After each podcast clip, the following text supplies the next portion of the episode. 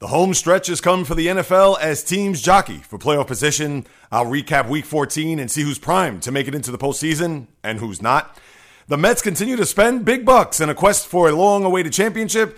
Is it way too over the top? A rivalry brewing in the NBA between the Suns and Pelicans. The World Cup semifinal stage is set as you have some surprises that'll battle it out for the chance to get to the final on Sunday. Brittney Griner is back on U.S. soil. What's the next step for the basketball star? Plus the latest in the NHL. Kickstarting the week with plenty of sports talk to delve into. It's all coming up. But first, this message. What has happened, to my good people? Thank you so much for passing by to listen to me wax poetic as I talk about anything and everything that's happening in the world of sports. If you haven't done so, please subscribe, rate, and review this podcast on wherever you listen to podcasts. I'm on all available platforms. You could also go to the website at www.jreels.com for more information about yours truly, the podcast, archive shows, etc. All I want to do is increase the visibility of this podcast. So please throw me a few stars, write a review. It will go a long way into getting the word out. Even take a screenshot, send it to your friends, send it to me on social media. I'm more than happy, willing, able, and open to get your feedback on what it is that you enjoy most about the J Reels podcast. So, with that being said, let's hit it. The J Reels podcast begins in five, four, three, two. Let's get this sports podcast party started, all right?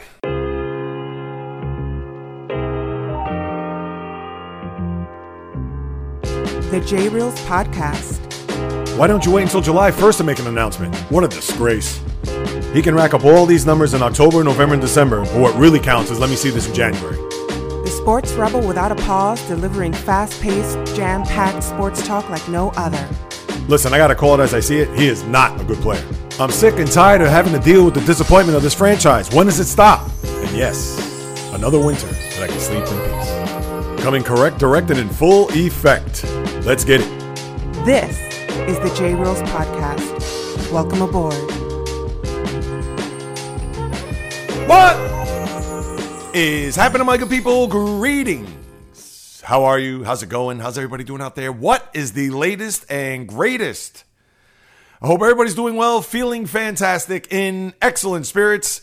We're just eight days away from the official start of winter, less than two weeks until Christmas as we get set to make the turn toward the end of the year. The sports world has plenty of turns and quite a few twists as I share all that has taken place and what lies ahead as this is the J Reels podcast with your host, Jay Reels. For my first timers, welcome aboard. And for those who've been banging with me going back to the very beginning, somewhere in the middle, or even as early as this past Thursday, I welcome you guys and gals back. Now we can set our sights as the final quarter of the NFL season will begin after a Monday night matchup in the desert between the Patriots and Cardinals, which actually does have some playoff implications. More so for the Patriots, obviously, than the Cardinals, who are still mathematically alive, but we all know that they've been pretty much out to sea throughout the course of the season. But a Sunday slate, which wasn't really thrilling actually rather boring when you think about it, but we had some teams come back to the pack. We have some intrigue now in both the AFC and NFC. And before we get right to it, I have to start off with my winners and losers of the week. Winner number one, I have to give it up the Detroit Lions. I get it that this team is a fringe playoff team. And even though there's still a game on the 500 at 6 and 7, but remember, this team started off 1 and 6. They've won 5 of the last 6 games. The one loss was that tough defeat in their building on Thanksgiving against the Buffalo Bills. But they have really turned their fortunes around to the point where they're just, like I mentioned, the game on the 500. They are within shot of the playoffs, considering the Giants coming back to the pack and knowing that they have an outside chance to make it in. Although they do have some tough sledding when it comes to their schedule, and I'll get to that in a minute. But the Lions and what they did yesterday in beating up the Minnesota Vikings 34 23. Jared Goff has played phenomenal and has really been under the radar as far as what he's done at the quarterback position. Yesterday, 27 for 39, 330 yards, just a big offensive output for this Lion team. And at least they're in the discussion, at least they have now maybe have turned the corner. Who knows? This could be something that they could build going into next year if somehow, some way, everybody falls apart at the bottom rung of the NFC playoff picture, and the Lions somehow, some way sneaking through the back door. So with their win over the Vikings yesterday and putting themselves in a position to where they can actually may make some noise. Now, do we expect for this to continue? Chances are, I would say no. But when we look at their schedule, they have a game against the Jets, who are flailing at the moment. The Panthers, who could pretty much see a division crown in front of them if they are able to run the table. Then they do have a game against Chicago and the Packers.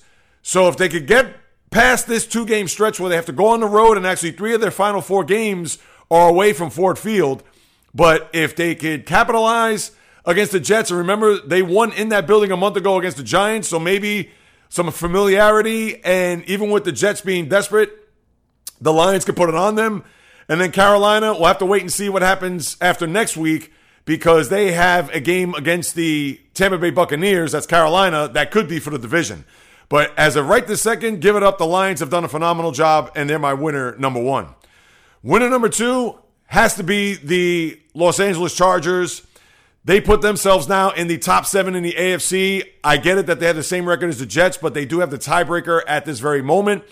And the Chargers, we all know that they're an up and down team. Jekyll and Hyde is the best way to put it. And with the matchup against the Dolphins, who are now reeling, and we'll touch on them a little bit later on. But Justin Herbert, 39 for 51, another 300 yard performance, 361 yards in the air, and not much of a, an exciting game considering that they were head to head against Tua Tagovailoa. Remember, this is the number five and six picks of the draft a couple of years back. And I'm sure the Miami Dolphin front office, who may or may not have been in attendance, I'm sure the Sauvignon Blanc wasn't going down too smooth when they looked at what Herbert did as opposed to what Tua did as he went 10 for 28, 140 yards, and was a non factor in the game. But the Chargers, we know from one week to the next, you not know what you're going to get. And at least for right now, they are on the fast track to trying to make it into the postseason.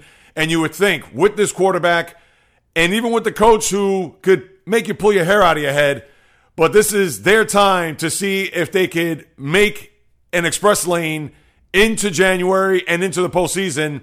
And last night was a good building block for them. So they're my winner number two. As far as my losers of the week, I got to go back to Thursday night. And I understand that they were a long shot to make it to the postseason. But if that wasn't a brutal loss for the Las Vegas Raiders, I don't know what was. They had a 16 to 3 lead late into the fourth quarter. And Baker Mayfield, who literally got to SoFi and signed the contract with the Rams probably five minutes before this game. And for him to not only orchestrate two game winning drives or two touchdown drives, one led to the game winner, including a 98 yard drive. Go figure. And it's not as if this Raider team is not going to be confused with the Raider defenses of the past, whether it be Teddy Hendricks, Lester Hayes, and even going further back, Jack Tatum, George Atkinson, etc. But for them not to be able to get a stop and for them to just implode, to know that they actually had an opportunity to not only win this game, but maybe, just maybe, be a part of the AFC conversation, considering that it had been a lost season for the first 10 weeks. And these last few weeks, they've actually turned it around. Well, you can forget about it. It goes right up in smoke as they lose a heartbreaker 17 16 at SoFi on Thursday night so you could pretty much punt their season goodbye, and who knows what's going to lie ahead for the quarterback and even maybe for the head coach. I understand they're probably going to keep Josh McDaniels, and I had this theme last week that he was probably going to stick around, but that loss was inexcusable to say the least.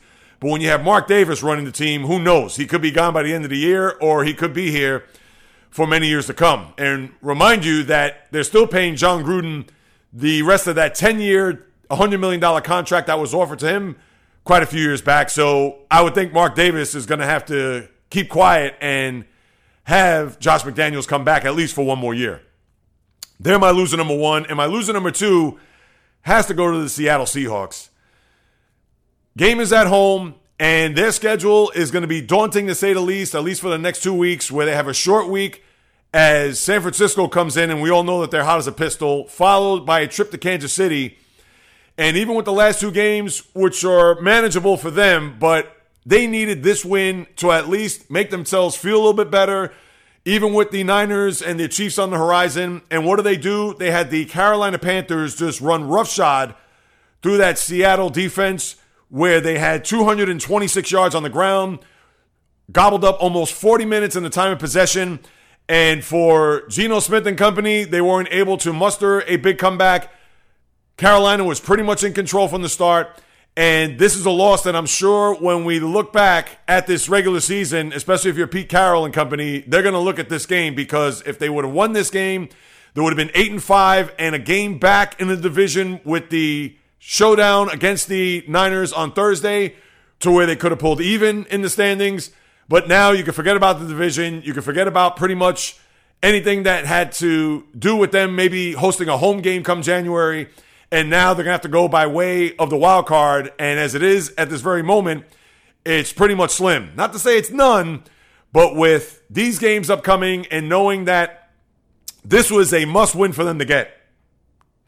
And I get it that Carolina is feisty. They've shown a lot of gumption. They're actually better than what their record shows, even at 5 and 8. They probably could be 500 or even a game over considering they played 13 games.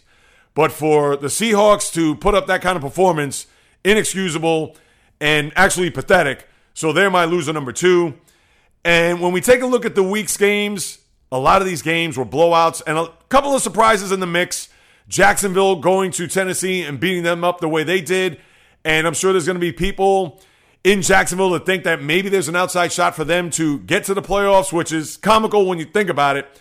But in that division and Tennessee, we all know another Jekyll and Hyde team. When you expect them to win a game, they lose. And when you think, ah, they have no shot, that's when they win.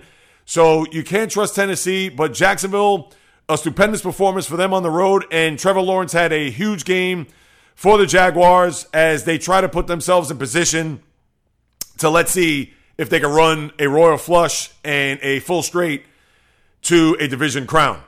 I'll get through all of the playoff brackets and not necessarily the brackets, but I'll go through the conferences at the tail end of this segment to give a wider perspective and an overview of what lies ahead here over the last four weeks. But as we get to the schedule, Dallas survives what would have been an utter embarrassment, winning at home in the final seconds against the Texans. And I'm sure maybe for the organization, the Texans, that is, they probably looked at this game as a Super Bowl like game and I understand you could say that the week before with Cleveland coming into their building and Deshaun Watson, but because this was the Battle of Texas, they do this once every four years, and they had to go upstate to play the Cowboys. And boy, did they hang in until the very end and came very close to pulling off an upset as they were in control. They played very well. Dak Prescott, I have to say this, people. I get it that he does have ability and his team's record is what it is. Granted that for five of those games he did not perform. That was Cooper Rush early on the season. But if you're a Cowboy fan, to my guy JD, and he knows well, do you trust Dak Prescott with your playoff team's lives on the road to win a playoff game? Because that's what it's going to boil down to. They're not going to win a division. The Eagles are clearly going to be the one seed after what happened in Detroit yesterday with Minnesota, and I'll get to them later. But for the Cowboys to now look at their season, even at 10 and 3, and who knows, they may end up off the top of my head at worst 12 and 5, but chances are they'll be 13 and 4. And for them to go into the postseason with that record, knowing that they're going to be a five seed to play either in Tampa or Carolina, and that's going to be an absolute must win to where they're going to be favored. And if Dak Prescott, again, if you're down 24 20 with 2.35 to go and one or two timeouts, and you have to start at the 20 yard line, are the Cowboy fans going to hold their collective breaths with their fingers crossed, thinking that Dak is going to be able to will his team to victory? Or are they just going to think that there's no way Dak is going to be able to pull this off, knowing that as successful as this team has been this year and all the good things and the juju that has happened there in Dallas, if you were to be able to sign that scenario on the dotted line, would you? Now, of course, the Cowboy fans are going to say no. They're going to say, I'd rather have us up 24 20 on the road in the fourth quarter as opposed to being down. But that's the one thing you have to think about going into the postseason with Dak Prescott as your quarterback. But they survived yesterday. That's for then. This is now. And they continue to win. In fact, they're going to go to Jacksonville next week, which should be a very interesting matchup as they go on the road there for week 15. Cincinnati beats Cleveland, kind of ho hum, nothing much to write home about. The Bengals continue to roll, as they are 9 and 4, tied with the Baltimore Ravens. And I'll get to that quickly. I know the Steelers are out to sea this year. And for those who are thinking that maybe, just maybe, kind of like the Raiders, that they could pull that inside straight to make it into the playoffs. But yesterday, with Kenny Pickett out as he was in concussion protocol after a Roquan Smith sack, and that was a weird game when you think about it because you not only had that, but you had the backup for the Ravens, Tyler Huntley, who was also knocked out of the game. So you had to bring in Anthony Brown, who was playing in his first NFL game. And the Ravens were victorious. They won 16 14. And Mitchell Trubisky, when you look at his numbers, 22 for 30 for 276 yards and a touchdown, but three interceptions. And the bad part of those interceptions, they were all in Baltimore territory. That's all you need to know. That was pretty much the game as the Steelers, who are now 5 and 8, and in order for Mike Tomlin to not go under 500 in a regular season for the first time in his career, they're going to have to run the table and win four straight. Good luck as they have to go to Carolina. They do host the Raiders on Christmas Eve, which will be the day after the 50th anniversary of the Immaculate Reception. After that, they got to go to Baltimore and then host Cleveland, the final game of the season. Chances are that is not going to happen. Tomlin is going to go under 500 for the first time in his career. But Baltimore, because of their win early this year against Cincinnati, they have the tiebreaker edge. They will meet in week 18, which will be for all the marbles, we would think, as far as the AFC North and hosting a playoff game. Because right now, the Bengals would have to go on the road throughout the entirety of the postseason if the season did end today. So just keep that in mind. Other games, Philadelphia went up the turnpike to play the Giants. It was a rout 48 22. They were in control from the start. And now the Giants need a life raft in the worst way because they have to go to Washington in a Sunday night affair against the Commanders, which last week both teams were draw at a 2020 tie. And that game is going to be critical to see who's going to possibly get the inside track on making it into the playoffs. And the Giants, what could you say? A pathetic performance at home. We understand that the Eagles are the superior team, the much better team, but the Giants are just a no show. And you cannot feel good if you're the Giants. And even for the Jet fan, for that matter, although the Jets do have a bit of a soft landing upcoming, and I'll get to the Jets next. But the Giants, for all that good fortune, seven and two, riding high. I get it that you did beat Tennessee week one in Baltimore as they spit the bit on the road and losing at MetLife earlier this season, but they have not beaten a bunch of good teams. In fact, this losing streak, if you will, because they did have the tie last week, started when they lost to the Detroit Lions. They're at home before losing to Dallas, the tie, and then now yesterday. So the Giants are fading fast there in the NFC and especially in the NFC East. Let's see what they have as their season is pretty much going to be on the line come Sunday night against Commanders, who are coming off a bye, I might add. So they're going to be well rested as they head into that matchup. And then the Jets, I understand that the quarterback was gutty, took a lot of vicious hits, and really earned the respect of his teammates. And you got to wonder if Zach Wilson is even going to touch the field this rest of this year, where there's still four games left, and the Jets still have it in front of them to make it to the postseason. And even with Quinnen Williams leaving with a calf injury, and who knows what his status is going to be for next week. But the Jets are another team that's starting to fade here in the AFC, although they do have a couple of games on the docket which are going to be tricky. They're both at home, and they are winnable games. Against Detroit, as we mentioned earlier, and then a short week to where Jacksonville comes into MetLife before having to play two games, the final one in Miami to play the Dolphins, which I'm sure the Dolphins are going to need the game in the worst way, as well as the Jets. So that could be a, a loser leaves town match. And then before that, they got to go to Seattle. So to make that east to west coast trip, always tricky, especially this late in the year. And the Jets, although gutty, but were unable to muster up any big plays. The Bills were just enough, kind of like the game against the New England Patriots that Thursday night the week before. They were not spectacular, they were solid, and the Jets just didn't have any answers. They weren't able to muster up some key offensive drives to get themselves into the end zone. Again, Mike White was gutty. Looks like he could be the guy that may lead this team not only for the rest of this year, but maybe into next year. And just because Zach Wilson is a number two pick overall, but the one thing that you see in White that you would love to see in Zach Wilson is not only toughness, but also accountability. And that's what you've seen here with Mike White over these last few weeks as the Jets are now 7 and 6 in the AFC and right now on the outside looking in to the AFC playoff picture.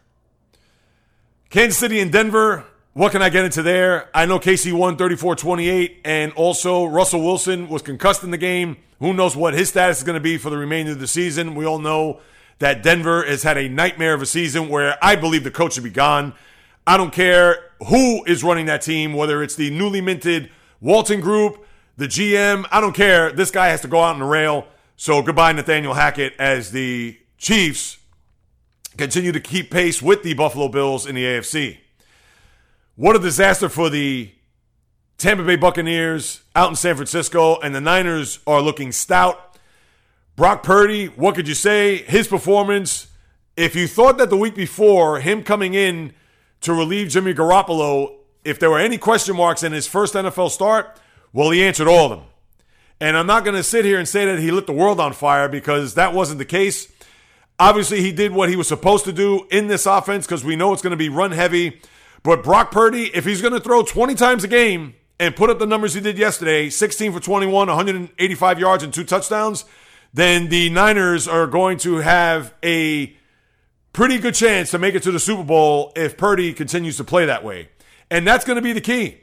If you stop their run game, have Brock Purdy throw anywhere between 25 to 30, 35 times a game, that is a recipe for disaster. That's what the Niners don't want. They want to control the clock. They want to just control the line of scrimmage, which is what the Niners' forte is, both on the offensive and defensive sides of the ball. And you saw that there yesterday to a 35 7 romp over Tampa. And again, tails between their legs, flying back to Tampa, wondering what the hell's going on. And Tampa has a very interesting matchup this week as they have the Bengals coming into their building and it's pretty much going to be do or die because the following week, Carolina goes to Tampa, which could be for the NFC South, if you could even ever imagine that that would be the case. So that's what you have with the Bucks as they lick their wounds and ask themselves whether or not they're going to be postseason ready. That's something I'll get into more on Thursday. But before I get to recap both conferences, I believe that's everything that the slate had to offer again tonight, New England and Arizona. And if New England wins, they put themselves in a good position because remember, they have the tiebreaker over the Jets. So the Jets, as it is constituted right now, I believe they're on the outside looking in based on what I read, but I'll go through the conferences in a second. But now you have to wonder whether or not if New England wins tonight, you got to put their hat in the ring as far as them being a part of this whole discussion when it comes to the playoffs in the AFC. And that'll be a good segue. I'll start with the AFC. Right now, the Bills and Chiefs both are at 10 and 3, and the Bills with the tiebreaker over Kansas City. They currently have the top spot, but their schedule gets a little bit tricky. They do have to play the Bengals on a Monday night in three weeks. I believe that's January 2nd. And that's going to be a, not a big game, that's an enormous game because if the Bengals are able to leapfrog over the Baltimore Ravens, and it could possibly happen because with Tyler Huntley in concussion protocol, and who knows what's going to happen with Lamar Jackson as he may still be a week or two away, the Bengals could overtake the Ravens in the division to where they could have the inside track to get the one seed overall in the AFC. Because remember, they beat Kansas City the week prior, and if they happen to beat Buffalo, depending on where they are in the standings at that time, that's going to be critical to see who comes out on top there in the AFC. But as of right now, it is Buffalo, it is KC. Your third seed goes to the Baltimore Ravens, as I talked about earlier with the tiebreaker over Cincinnati. Follow that by Tennessee. Then your five, six, and seven seeds are Cincinnati, Miami, and the Chargers. And the Chargers, the reason being is because they do have a better conference record than the Jets. They are five and four in the AFC, where the Jets are currently five and five. And then if the Patriots win tonight, the Patriots would actually then have the seven seed because they'll also be seven and six, and they'll have a better conference record than the Chargers because the Patriots are currently five and three in the AFC, and considering that they're playing the Cardinals, who are an NFC opponent. If they win, they will have the seven seed as we move into week 15. Then you have Jacksonville at 5 and 8. And the only reason why I bring up Jacksonville is because their schedule down the stretch, I mentioned about the Jets. I believe they play the final game of the regular season at home against Tennessee. Yes, they have the Cowboys, the Jets, at Texans, and then the Titans. Where the Titans, they also have to play the Cowboys too here over the last few weeks of the season. And as I look at Tennessee's schedule, Tennessee has at the Chargers, not going to be an easy game. Home to the Texans, home Cowboys at Jaguars. I would think if Tennessee blows this, this would be a disaster. There's no way that the Titans would even think about getting to that final game of the season, knowing that the Jaguars, if they're a game back, and if they win that game, they'll win a division. That would be the upset of all time. Forget about in this 2022 season. So we have to look at that only because there's still another matchup down the road. But I would think that Tennessee is going to be in good shape here. But you never know. With the way this Titan team has performed, anything could possibly happen. But that is your AFC picture. As far as the NFC goes, we know it's going to be Philadelphia. Minnesota is going to start to scare me here, people, because the Vikings, as we saw there yesterday, and now the one thing you have to worry about here, people, especially if you're a Viking fan, to my guys, Kev and also Head Style in Minnesota, the Niners. Think about this, people. The Niners are now a game back of the Vikings in the NFC.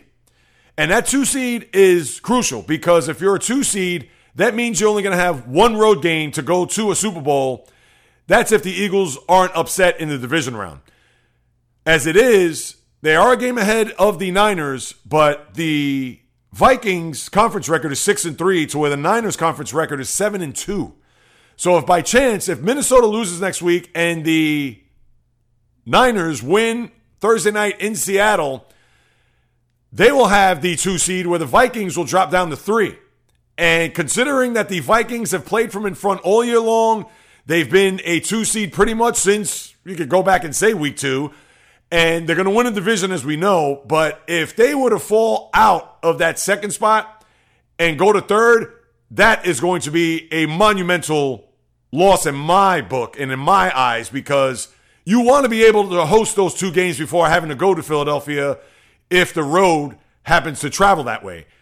Because if they were to drop the three to host in the wild card round and then have to go on the road to San Francisco, uh, to me, that's a defeat. That's similar to the Mets being in first place all year long and then losing to the Braves in the division where they had to host in the wild card round, and we know what happened there. And granted, I get it that the Braves lost in the the division series to the Phillies. We understand any, anything and everything can happen, but in football, you want to have that two seed, especially if you've been there the whole year. So that's one that you're gonna have to keep an eye out for. Your four seed is going to be either Tampa or Carolina, but right now we're to say Tampa. And then the rest of your conference is at five, the Cowboys, as we talked about earlier. The Commanders are currently six, and then the Giants are seven, to where the Seahawks are seven and six. That's where the tie helps out for both of those teams. But as we know, with these final four games, and as we take a look at their schedules, the Commanders, of course, have the Giants, I know they have a trip to San Francisco, which is not going to be easy. And in their final two games, they're going to host Cleveland and then Dallas, who is not going to need the game. Although I'm sure the Cowboys would do their best to try to knock the Commanders out of the postseason. But the Commanders' schedule, not hard in the least. Although the trip to San Francisco is not going to be easy, but with their defense, who knows? As for the Giants, they have Washington, they have a trip to Minnesota, which, as we all know, is not going to be easy. And they do close out at home, or excuse me, on the road against the Eagles. And then sandwiched in between that is a home game against the Indianapolis Colts, which does bode well for them. But not an easy schedule, to say the least, for the G men. And then for the, should I even go to the Lions? Didn't we just talk about the Lions earlier? Yes, we did. The Lions have to go to the Jets and they do have the back end of the schedule pretty easy. But that's your NFC picture in a nutshell. And the Seahawks, as I mentioned, they do have the Niners, Chiefs, as I mentioned, and then have the Jets and Rams at home to close out their season. So they're going to have to get a split here of these next two if they want to stay alive. If they lose these next two games, I think they're going to be in huge trouble in making the playoffs. So to at least tread water, gain a split, you would like to at least win the game against San Francisco. Not only is it a division opponent, but it's also a conference opponent to where if you lose in Kansas City, it's against the AFC, and it's a little bit more tolerable to lose that game than it would to be against San Francisco. And then they have the Jets and Rams to close out their season at home. So, four more weeks, people. We're down to the thick of it. Looking forward to seeing how this is all going to unfold, but you don't have a lot of teams. Yes, at the bottom rung there, where in the AFC with the Pats and the Jets and the Chargers, of course, and then the NFC, same for Giants, Seattle, Washington. You want to sprinkle in the Lions, even though they're a game on the 500. Okay, you can. But that's what you're going to have here as we get to the final quarter, the home stretch of this NFL season, and we're all looking forward to seeing how it all unfolds as we get toward a week 15 starting this Thursday in Seattle. And quickly with the college football, I know you had the Army Navy game, which I didn't mention on Thursday, so my apologies. We all know that's the oldest rivalry going back. Obviously, it's not on the scale of Ohio State, Michigan, but anytime Army and Navy get together, it's always a big game between both of those academies. And for Army to win yesterday or Saturday, the first overtime game between the Army and Navy ever. Army wins again, and the Navy midshipman coach gets fired after the game. And I know I'm going to butcher his name, so my apologies. Ken Niumatalolo, I guess I just pronounce it. But he is gone, and when you lose five of the last seven, which I didn't realize that was the case because Navy has pretty much dominated this matchup over the years. But the Black Knights give it up to them as they have won five of the last seven, including the game on Saturday. So kudos to Army in winning that battle there in Philadelphia on Saturday. And then you had Caleb Williams was your runaway Heisman Trophy winner. No surprise there. And now as we get into the bowl season, which starts this week, and I'll say it right off the bat, people, the only bowls that I'm going to focus in on are the semifinal games on New Year's Eve because all these bowls, unless it's something outlandish or crazy or wild, there really isn't anything to discuss. That's no disrespect to the schools, the administration, the players, coaches, etc. But can we even discuss some of these bowls which are played in nondescript parts of the country? I'm not going to do that. So let's just fast forward to New Year's Eve and we'll talk about it there unless we get some sort of just off the chain type of performance or a high scoring game that just has to be discussed. But the college football season, as we know, has pretty much been closed after the Army Navy and the Heisman Trophy winner being announced. So now we could look ahead to the bowl seasons and, in particular, to the matchup there on New Year's Eve, where you have Ohio State and Georgia in the Peach Bowl, and then preceding that, TCU and Michigan in the Fiesta. Now, I want to turn my attention to baseball. And as we talked about on Thursday, it was a week that we haven't seen in quite some time where the free agent frenzy just went through the roof. Obviously, Aaron Judge highlighted all that with what happened there in him re signing with the Yankees. Jacob DeGrom the week before, but then you had Justin Verlander sign to go along with Brandon Nimmo on Thursday, that eight year, $162 million contract, which was a little bit too rich for my blood. I get it that I'm not paying for it. And then they also signed David Robertson to a one year, $10 million deal to be a part of that bullpen. We also talked about Jose Quintana, inked as a starter, two years, $26 million, which I liked. I understand Carlos Rodon is the sexier left handed pitcher, but from some of the reports that I've read, he's looking for a six or seven year deal, and he has an injury history to boot.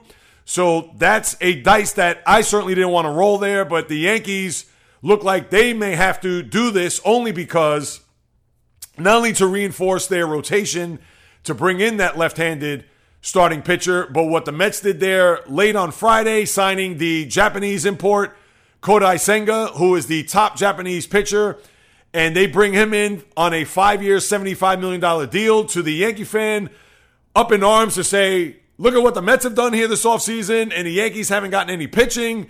And are we going to live with the Gerrit Cole, Luis Severino, Nestor Cortes, and whoever else you want to pencil in to that starting lineup or starting rotation, where the Mets are going all in with everything that has happened here over the last week after Jacob DeGrom left and who they've inked on a dotted line and are primed to see if they could get themselves to a World Series and finally win one for the first time in 36 years? Well, here's my take on all that, people. So, perk up, Met fans. I don't know if you're going to like this, you're going to agree, disagree, but here goes. The Met fan has been waiting for this moment.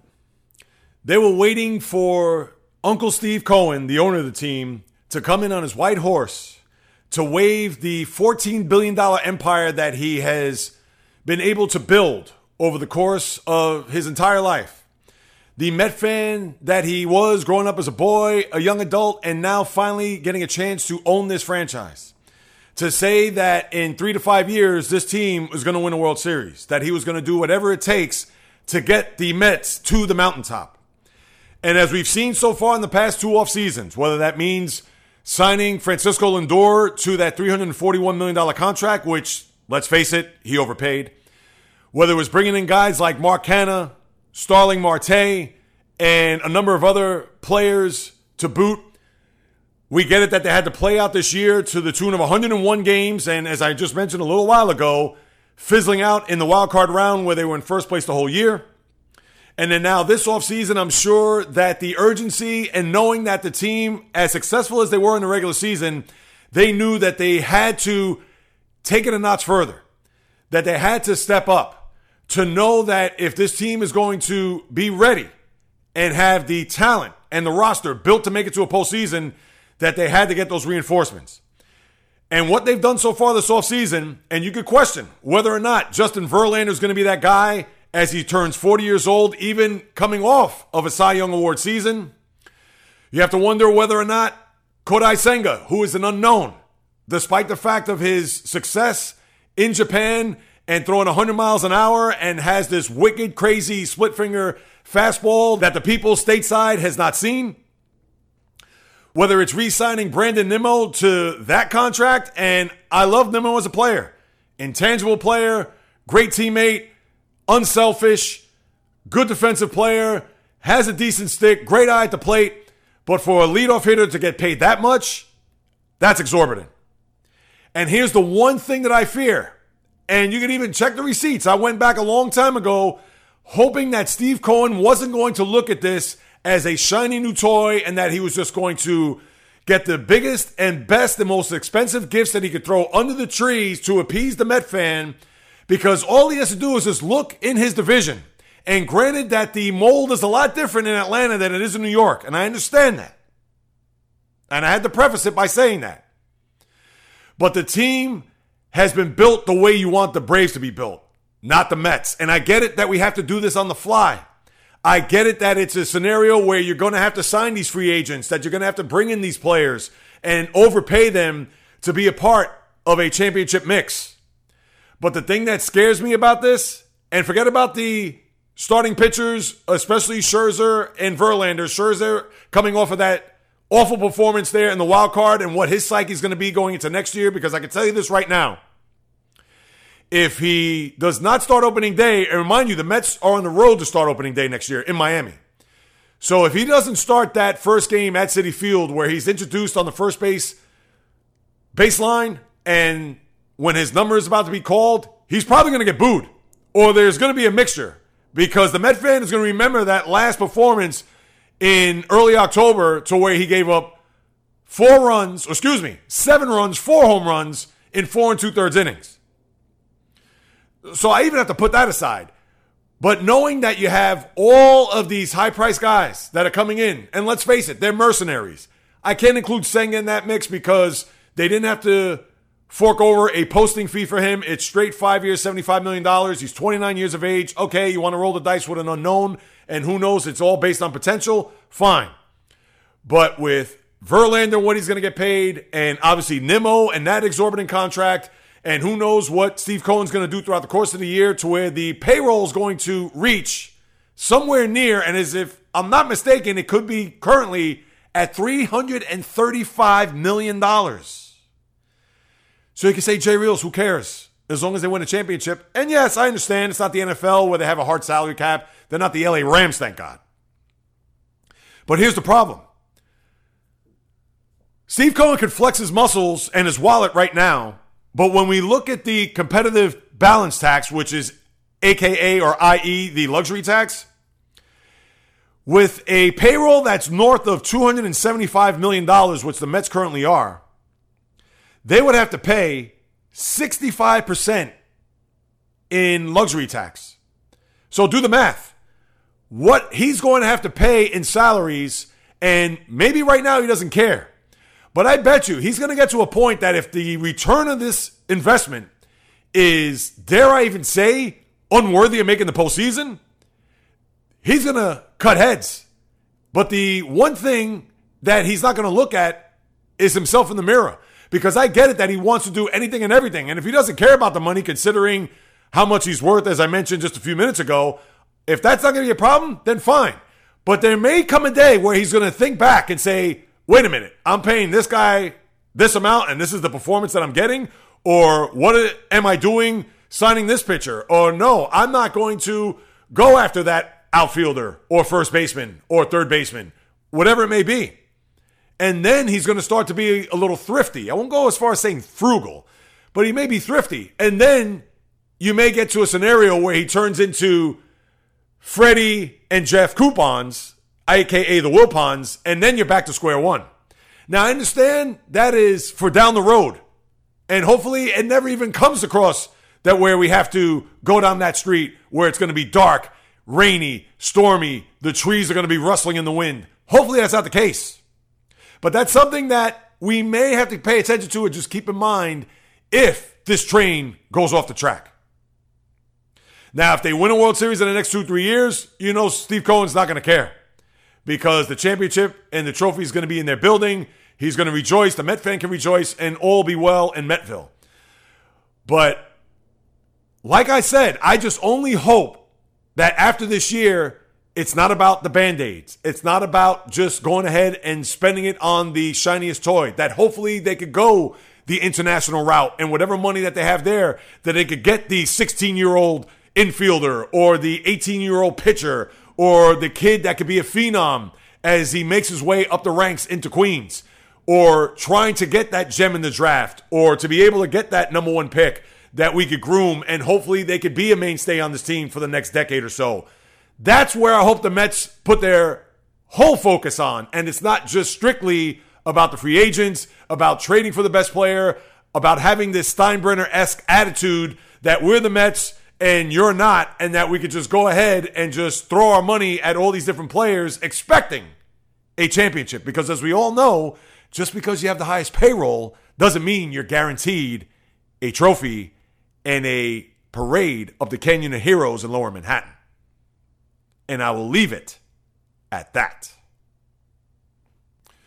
All right, let me turn my attention to a few other things before we bid adieu. NBA, NHL, Brittney Griner, and the soccer with the World Cup. I'll start off with the NBA.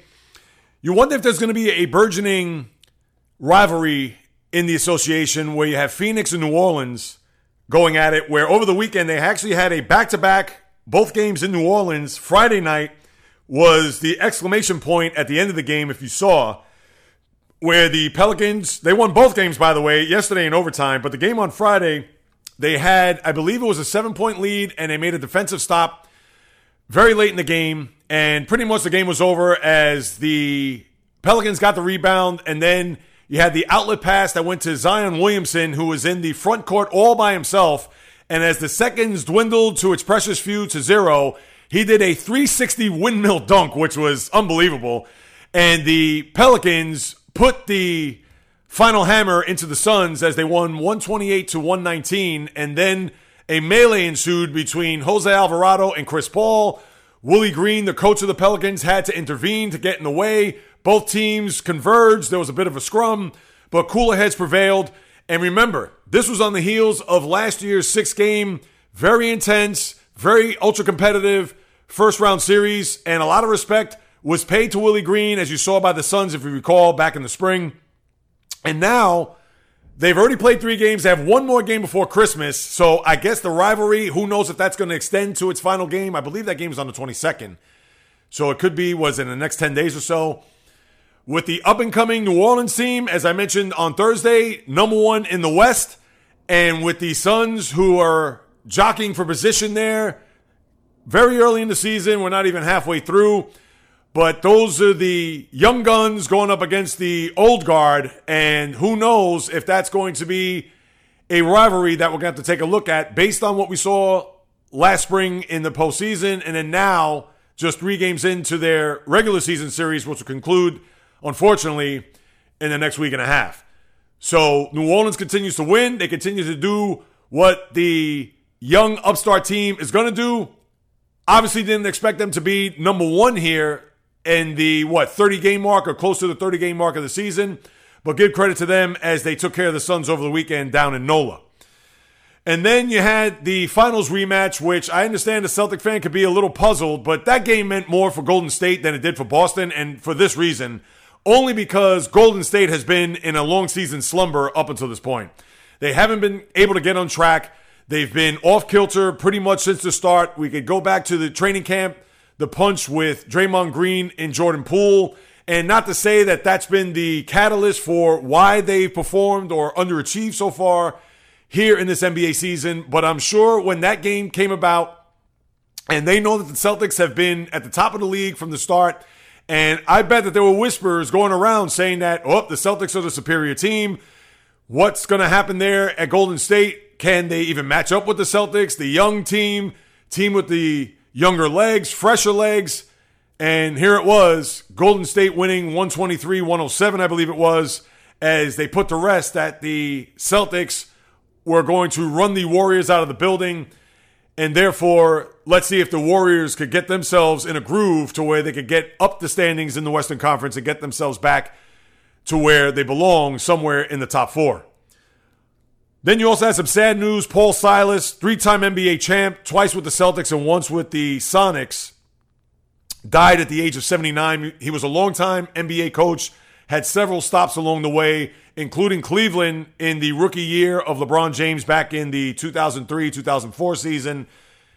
Unfortunately, he passes at the age of 79. Thoughts, prayers, condolences go out to the Silas family as, again, the sport loses another big member of their fraternity. I'll get into more of the NBA as we get to Thursday and take a lay of the land as to what we could see then. Same for the NHL. A couple of things you have here. Chris Letang, 12 days after suffering a stroke, back in the lineup as they won the second of a back to back against the Sabres the other day. And actually, they've been on a roll. Ever since they lost seven in a row, they have been 13 2 and 2 in the Metropolitan Division as they've played exceptional here. And now let's see where they could go if they could be that team that is trying to not only get themselves amongst the tops of the Eastern Conference. We know, and I've talked about it ad nauseum, between Crosby, Malkin, and Letang, the three elder statesmen, the three longtime Stanley Cup champions that they've been. And yes, they could do this in the regular season. And as we all know, seasons are going to have their ebbs and flows. But let's see if there'll be some consistency with the Penguins from here on out as they have their backliner in the lineup again. Not even two weeks after he suffered a stroke, which they said was milder than the first one that he suffered going back to the 2014 season. So it's great to see him back out there. And let's see what the Penguins do as they continue this hot streak there in the NHL. And Alexander Ovechkin is now three goals away from 800 and four away from Gordie Howe. Funny as it is, his last four goals have been scored by empty netters. And I understand there's been a little bit of an uproar there in some circles to where he's getting all these goals and empty net situations.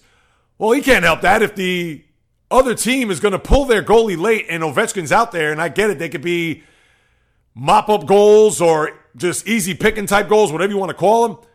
What are you going to say? I could see if the goalie's just going to give himself up or he's just getting these garbage goals. And right, are they garbage at the end of the day? Of course. It's almost as if they're empty calories padding on, but if they're there, they're there. It's not as if they have the welcome mat for Ovechkin to score to say, hey, Alex, do what you got to do to try to inch closer to the all time goal scoring record. But I'm sure Wayne Gretzky got plenty of his goals on empty netters. The same for Gordie Howe. And if it just so happens to be, and I'm not an apologist or a huge fan or a capital fan to say the least, but if he's going to be put on the ice to get those goals in an empty net setting, then what could you say? You could fume all you want about, ah, this is cheap, or come on, let him really earn these goals. If they're going to pull the goalie, uh, I mean, I don't know what else to tell you. So that's what I got with the NHL, and I'll touch on also what's going on, on the ice there come Thursday's podcast. I know I went from NBA to NHL. I should have tagged along Brittney Griner in that discussion there, considering it's a basketball related story. But we all know Brittney Griner is on U.S. soil. Actually, had a light workout yesterday and practiced for the first time in 10 months. And I understand this could be a podcast unto itself. But without getting into the deep into the woods as far as the political sense, because I know there's going to be a faction of people that think, why did Griner get out and not Paul Whelan, the Marine who has been detained now for four years this month. I believe he's in a penal colony or maybe he's still detained in a Russian jail. Either way, a lot of people thought that maybe we could get a two for one here. Of course, we don't know the inner workings of this deal. Obviously, we're not privy to all this based on only what we could get from the press. But you got to remember, not to say that he's there for a reason. I understand it's probably four years too long but he was a Marine and was dishonorable mention there, or dis- was honorably discharged from the Marines and also convicted of larceny. What the larceny is, I don't know. I didn't go full bore into why he was convicted or at least being detained because of larceny. But this guy obviously has some dirt on his hands. I understand Griner, because of the hashish, the marijuana possession, whatever you want to call it, that was the reason why she was held for 10 months out in Russia. But because she unfortunately is a star and Whelan isn't, but Whelan is in a prison for that reason, as I mentioned just a few seconds ago. And it's not as if he was one of nature's noblemen when it comes to being part of the military when it comes to the U.S. But I will say this Brittney Griner has mentioned, and I hope she backs up what she says, has mentioned that she's going to do whatever it takes to try to get Whelan out of Russia. And kudos to the Whelan family for taking the high road and saying the right things as far as Griner coming home, and hopefully Whelan won't be too far behind. And I think there will be a groundswell for getting Whelan back to the United States. Is Putin going to capitulate? Is he going to agree to that? That's an answer that we could probably say at this very moment it's not going to happen in, in the immediate future. Eventually it will, but what that timetable is going to be, I have no clue.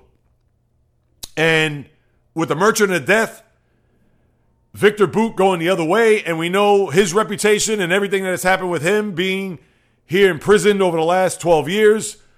Now he's out in the world. What's going to happen with him? I don't know. I'm not going to sit here and speculate to think that, oh, he's going to probably go back to his connections or go back to certain people to where he could start this up. I don't know. Hopefully that's not the case. Hopefully he learned. Hopefully he try to steer clear and stay away from any wrongdoing when it comes to procuring arms and selling them to countries and doing things of that nature. But the bottom line is this I get it. Griner comes home. A lot of people aren't going to be favorable and like that with certain parts of people in this country. Of course, they're going to forget the dirt that Whelan has on his hands and the reason why he's out there. But again, hopefully there'll be another go at this sooner, hopefully than later, to bring him home based on what happened here. And if this was a stepping stone, knowing that the family of the Whelans thought that maybe this could be a building block to get him home, Let's see if that's going to be the case and it doesn't fall on deaf ears to what Brittney Griner said, to what the administration has said. And we will see whether or not this will happen. Who knows? I can't say in the days and weeks to come. It's probably going to be months, but we shall see. And who knows if Whelan will be the next one out as time continues to tick on. And finally, with the soccer, we have a semifinal set as I talked about on Thursday, I think that the, I'm not going to say the soccer fan, because I don't know what the soccer fan thinks, but I would look at it this way. Even as a guy who doesn't follow soccer, I was hoping that the final four would have been anywhere between Brazil, Argentina. That in its own right would have been epic, as we all know, considering they're in the same country and who knows what that would have been like as far as the fans of Brazil, the, of course, citizens there and in Argentina. That would have just been bragging rights forever. And then to have either England or France, and I'll get to that in a minute, go up against Portugal with Ronaldo. You got one half of the draw there with Argentina as well as France, but with Morocco being the first team from Africa to make it to the semifinals, which was an achievement unto itself, and Ronaldo being a sourpuss, not shaking hands with the opposing team. I get it. Suffered a terrible loss, and obviously a World Cup that I'm sure he would want to forget, considering that he was bickering with the coach and got benched in the previous game against Switzerland. So that was one that I'm sure once it was over with, he didn't want to be bothered with anybody. But still, that's just a bad optic on his part. So Ronaldo could go cry off into the into the night, into the off season until he's ready to play again. But Morocco, now being that Cinderella team that make it this far, as they'll go up against France, and then you have Brazil losing the other side. And is it more of them losing than Croatia winning? They took a 1 0 lead there late, but for them to spit it up just a few minutes later in that second portion of the running overtime was just not only downright awful, but there is no ifs, ands, buts, maybes about it that they couldn't hang on. And I get it. Croatia was putting on pressure. I get it that it was a frenzy there for them to just try to get to the end of the regulation or end of the overtime for them to win that game. But not only for them to get the equalizer, but then to lose in penalty kicks. And you know how I feel about that, which I will get to on Thursday's podcast. But that is just a, not a bad job, just a putrid job by Brazil not being able to stick to that 1 0 lead there late, to just try to play through the overtime, to get the ball out of their own zone. But Croatia, for them to get the equalizer and then the win on the penalty kicks, I'm sure everybody in Brazil is just sick to their stomach and to the point where the coach had to step down because I'm sure that flight back to Brazil, he was probably, I'm sure, concerned about his life. Let's just start there. And I'm not being out of school in saying that. Now, does that mean he deserves to have to look over his shoulder or to have some sort of police escort just to try to get him back home? Absolutely not. But we know how passionate and how even, dare I say, even crazy and vigilant how these fans are and how they could get. And you got to wonder for Argentina if they lose a bad semifinal game here to the point where they don't make it out of out of the semifinal alive and especially win the whole thing, you also got to wonder what's going to happen there, especially if there's a culprit or a scapegoat to pin it on. And you're going to have a similar scenario to who knows whether it's a coach, a player, where uh, it's just ugly. And it's just, come on, people. Can we even get a grip here? All right, seriously? I understand it's once every four years. I understand you want to be the best team, etc. But to the point where, and again, I'm not even reporting that there were threats or anything like that. Although the coach stepped down there one more time. Tite, I believe his name, or was fired, whatever you want to call it. But you already know once he's on Brazilian soil, I'm sure he's going to have to think twice about where he goes or have his head on a swivel because sadly, that's just the nature of some of these soccer fans. And to me, it doesn't make any sense. But that's what you have there. And with Morocco going up against France, France beating England, which was again a scenario into penalty kicks, and I know Harry Kane had the opportunity there to get that penalty kick, and even the coach Deschamps, he even said that we were lucky to get out of this game alive. And France, we all know they're a powerhouse. They are a team that was certainly one of the forefronts to get to this point and to get to a final and even win the whole thing. But for them to escape with a victory against England, and I picked England to win the whole thing. But now, as we take a look ahead to the matchups, which will be tomorrow and Wednesday, Argentina, Croatia, I would think Argentina will win, and why not? Whenever you have the best player or one of the best players on a planet in a one Lionel Messi, you would think that they're going to move on. And that's not to say it's an automatic or guarantee by any stretch. Croatia did make it here, and even if it was on the hairs by the, of their chinny chin chin. I'm sure Croatia is going to be a pain in the neck, But I would think Argentina will come out of this and play in a final. Whereas Morocco and France, this could be the glass slipper moment for Morocco. A lot of people from whom I've talked to think that Morocco's going to get embarrassed here.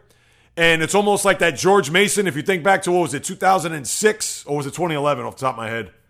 No, I believe it was 2006 when they had that run all the way to the Final Four. We can say that for a lot of teams. And then once they got there, they got spanked in the semifinal round. So for Morocco to get here, they just can't be happy and rejoice to think that they made it to the Final Four. Let's see them play well. Let's see them be competitive. Let's hope that even if the, excuse me, if the French team gets off to a flying start and they get off to a one nothing start, that they don't start to play tight and they don't start to fold early, that the barrage will come soon thereafter. That's what we're going to have to wait and see. So 2 p.m. tomorrow, Argentina, Croatia. 2 p.m. on Wednesday, Morocco and France. We'll recap it there on Thursday's podcast leading into the weekend where you'll have the championship on Sunday. And I think France is going to win. I'm hoping Morocco wins. But again, if Morocco does win, how much gas are they going to have left in the tank to beat Argentina or Croatia? And as it is right now, do they have enough gas in the tank to beat France here in the semifinal round? I'm going to say no. But I do hope they're competitive. I hope it's a competitive game. And let's see how it all shakes down here over the course of the next 48 hours. That'll do it. Another episode just about in the books, people. As always, your participation in listening to what it is I have to say, tuning in every Monday, Thursday, or whenever you get a chance to listen, of course. Again, not taken for granted. I appreciate you stopping by. And if you haven't done so, please subscribe, rate, review, throw me a few stars, write a review. I'd greatly appreciate it just so we can increase the visibility of this podcast with all the others that are out there. Again, where else are you going to get all these sports in one podcast in one hour? I don't think anywhere else with the passion, the fury, the fire, etc. So if you can, go ahead and subscribe on wherever you get your podcast. I would greatly appreciate it. If you want to hit me up, question, comment, criticism, praise, a suggestion, you could do so on my social media accounts or at the following email address on Instagram, Facebook, TikTok, the J Reels Podcast, Twitter, J Reels1, just a number, and the J Reels Podcast at gmail.com for any queries in reference to myself, the podcast, etc. I'll be more than happy to follow up. And finally, if you want to contribute to this endeavor, you can do so by going to www.patreon.com slash the JReels podcast. That's P as in Paul, A T as in Tom, R E O N as in Nancy. Whatever you want to put forth goes right to this endeavor, to the production of this podcast, the upkeep of the website, the equipment, you name it, to make this experience from this microphone to your earbuds or speakers be 100% top notch quality. Because whether you do or do not know, this is what I love to do, people. This is what I love to talk about from birth. It's in the blood, it's in the DNA. If you couldn't get an idea throughout the course of this hour, then I don't know. Maybe I need to step up my game a little bit further or have to. I'm not going to yell or loud because it's pretty much my nature to just talk loud. But people, if you haven't gotten a clue, then you got to get a clue because I love to critique, praise, share my thoughts, criticism, analysis on anything and everything that has to do with the diamond, ice, gridiron, hardwood, golf course, racetrack, tennis court, boxing ring, octagon, you name it. From my lips to your ears, from my heart to your soul, from where I am to wherever you are, the J Reels podcast always comes correct, direct, and in full effect. From the South Bronx, the South Beach, the South Central, the South Pacific, and all points beyond, peace, love, and God bless everybody. And until next time on the J Reels podcast, on the flip, baby.